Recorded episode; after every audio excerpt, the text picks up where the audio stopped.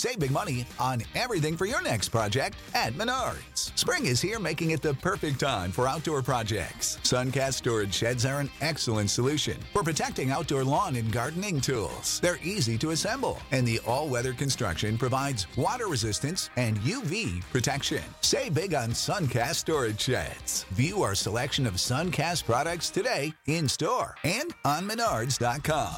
Save big oh dear. Morning, everybody. Another week running on the exchange. Hope you're all well. Hope you're all doing the thing. Sunday Q and A. Uh, yeah, questions, um, points that you guys got. Written them all down. Today's one, we're going to focus mainly on trips abroad. When I say trips abroad, basically, with there's Scotland and Wales, and then there's going over the water, aren't there? Really. Um, one of the guys asked me about, you know, came up with a, uh, no, C, C11 Yan, who is the official shipper on the channel. Hello, mates. he's not the official, he says he's the unofficial shipper, but he's the official one. Um, he, he actually, he's the guy who'll give us a, a peek behind the velvet curtain. He's the one that's actually on the other side, and, he, and he's very honest, very frank, lovely fella. And he said, um, a trip from London to Dublin, he said a shipper will sell for a grand. Um, and it will then probably sell it on the Courier Exchange around 550. The difficulty is, that, as I found with Scotland, um, unless you've got a backload, it all seems wonderful because you're thinking, I'm going to get 550 quid, and you put it on the van, and you go there, and you do the diesel, and then you do the ferry, and then you do the overnight. And if you can't find one on the way back, by the time you've uh, you've slept over, and you've got the ferry back, and you come home empty, and you're knackered, and you worn yourself out, you might find that you know the day out. It's like with Scotland. The day out that last trip, I, I picked you up at three o'clock, got there at ten, earned me about 330, 360 quid.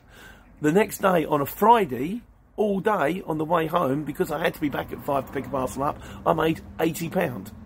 So if you put the two of them together, even with the work that I did before I picked the Scotland up, I'm not that far different from two or th- well from three jobs running around town. So things to be careful. Although C11 Yan does say if you are going across to Dublin, he says it's worth getting an account with Freight with FreightLink, and that way they will they can get you return jobs. Also, uh, Ross Gilmore says the Victor Tracy shipping, and they're based in the Republic of Ireland. So there's a thing going on there with the VAT because it's Republic of Ireland.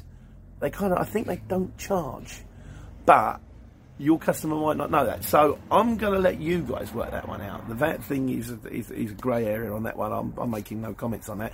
But FreightLink or the Victor Tracy shipping, uh, two people out there that might give you guys, if you're thinking of going to Ireland and if you're thinking of going to um, France, you know, be careful. France, Spain. If you, you, lovely getting a job out there, you can get mega dough. Um, I personally, in a Luton van, I think I would probably be quoting saying double money. I'd probably be quoting two fifty a mile, thinking I'm gonna, I'm, I'm not gonna get a job back. And then there's the toll roads.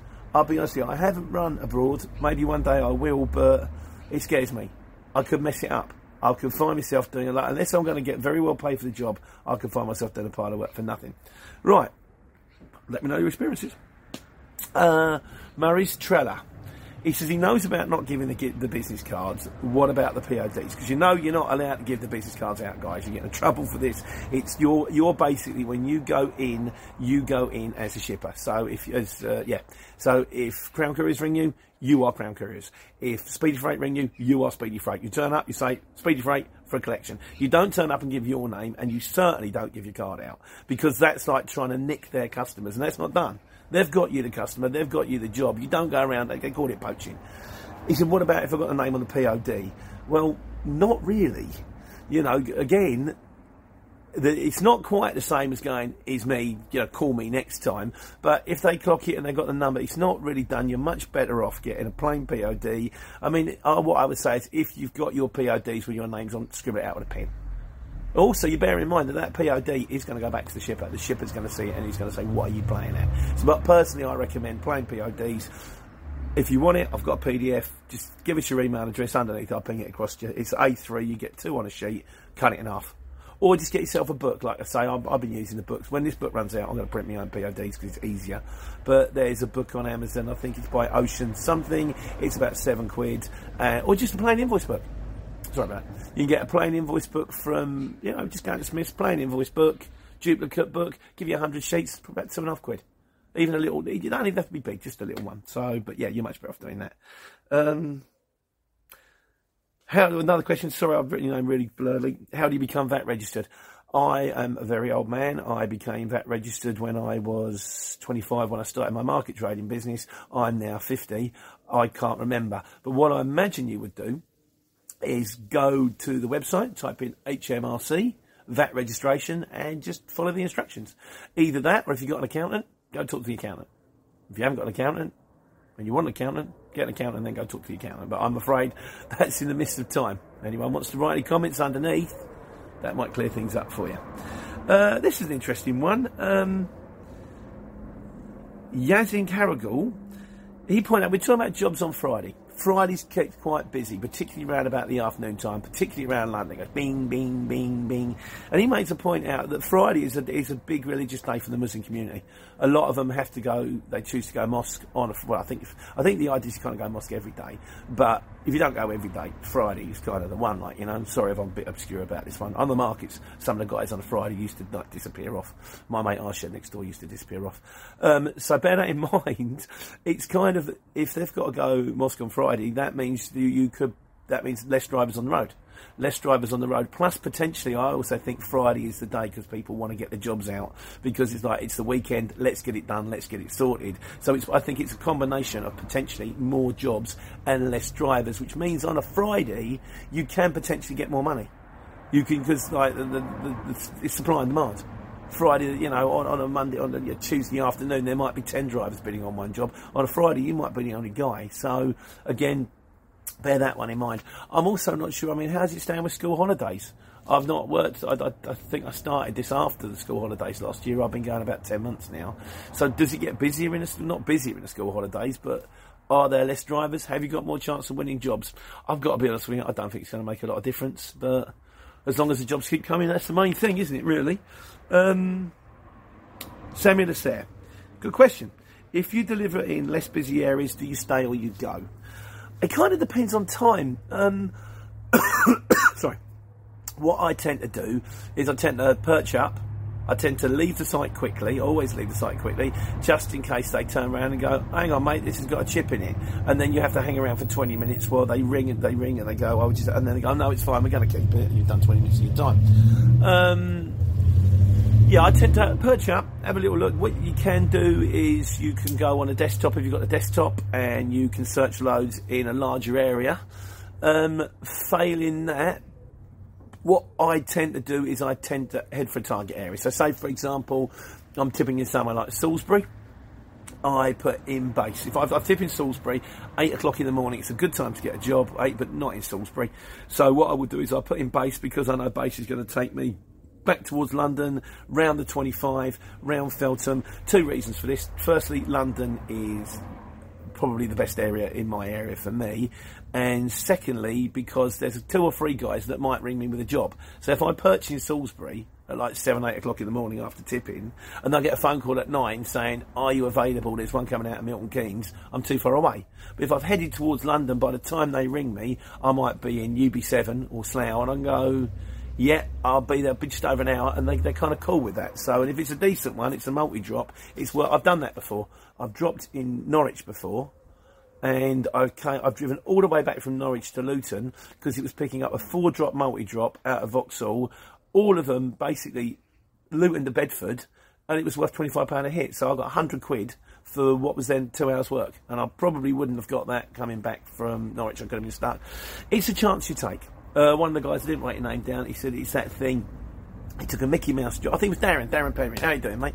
Um, he said, I took a Mickey Mouse job round the corner, and two seconds later, um, a really good one pinged up. Again, just around the corner, right to my home. But you, I always say burn in the hand. I've done it before. It's happened to me once or twice where that's gone off. But normally you go, I'm going to wait for a job, I'm going to wait for a job. And an hour later, you're still waiting for that perfect job. And um, it's like, why didn't I do the job that came up? I, I, could have been halfway through it by now, and I've been off, off the money in my bin, like you know. So, so it's that kind of thing. I tend to start looking for jobs about ten minutes before I tip. Um, and I tell them the truth. I go, I'm tipping in 10 minutes. It should be easy. It's one pallet. That way, if you get there and you can't get in for some reason, or there's a queue, or something goes wrong, you ring them up. Say, remember I rang you 10 minutes ago and I said I should be tipping in 10 minutes. Well, it's all gone sideways. Sorry. Um, but if you, yeah, that, that- don't tell them you'll definitely be there. Tell them you should be. If you're not, just keep them informed. Keep, fill them in. Be honest. The thing that shippers hate, people lying to them. Don't, don't do that. It's not good. Um, but if you tell them the truth and they go, yeah, fine, we're going to go with that, then they'll go, okay, no problem, we'll find something else, like, you know? But on the whole, once I've tipped, tend to, um, yeah. Oh, the other thing about, yeah, so if the job, I was take the, the job, when it comes come up, if you don't want to drive yourself mad, in you go if you go to the dashboard, the noughts and crosses grid, in the top left hand corner you'll three, see three lines. Click on the three lines and a menu will appear on the left hand side. Go down to settings, go down to load alerts and disable them. This has two things. Firstly, it means you can't see if a fantastic job turns up, and when you're doing your next job, you won't get ding, ding, ding, which can drive you potty. And then when you're 10 minutes away from, from tipping, just go back in and turn it back on again. So that's something you can do. Um, yeah, there's a question. Can you move your no claims discount from your car to your van? On the whole, no. You can, you can if you've got a pickup as your car because a pickup is classed as a commercial. But commercial no claims distance, di- uh, no claims discounts are different to normal no claims discounts. So if you've got 10 years on your car, you can't move it to a van, which is a shame. That's the way it goes. Uh, Andrew Broadbent, he said, is it a problem if your van is sign written? Not really, but it's not ideal. It comes back to the POD thing. You are going in as a representative. So, as far as your customer is concerned, you are City Sprint, or you are um, En route, or you are HBC. If your van sign written, you can just turn around and say, "Oh, we were really busy." If someone flags it up, I thought you was from HBC, you can say, uh, "Yeah, we're really busy at the moment, so we've had to draft in some extra vans. This is a temporary van, or or we've just bought this and we haven't had it painted yet." Or you know, just say if they say no, if they say, "Oh, you're HBC," you say, um, "Yes." And if they say it's not written on the side of your van, uh, yeah, my usual van broke down, and I'm borrowing this off my cousin. You know, just say something. Uh, it's never really. Ha- I mean, I've got a plain van anyway, but I don't imagine it's something that happens often. Most people don't care; they just want their box, as long as it turns up with a happy career driver on time in one piece. They don't really mind what your van looks like. It's not, you know, they might. They might frown a bit if you look a bit messy, but on the whole, I think most of us are well turned out, aren't we? Um, Rumbata, he says he's struggling. Um, he said my postcode was NG17. Um, yeah, like I used, I, I checked up NG17. I thought it might be Norwich, but it's not. It's like between um, Sheffield and Derby. Mate, you re- in a Luton van, you really shouldn't be struggling. I don't. I I honestly don't know. I'm really sorry. I don't know why. Uh, my advice would be that I say to all of them: try getting yourself a job for the morning, the afternoon before. Start looking around about two o'clock. See if ideally you want to get one on your van last thing. You know, tip your last job, then maybe pick one up five, six o'clock at night, and hopefully dropping early in the morning. And beware, and also be wise of your areas. We, we call it the ghost.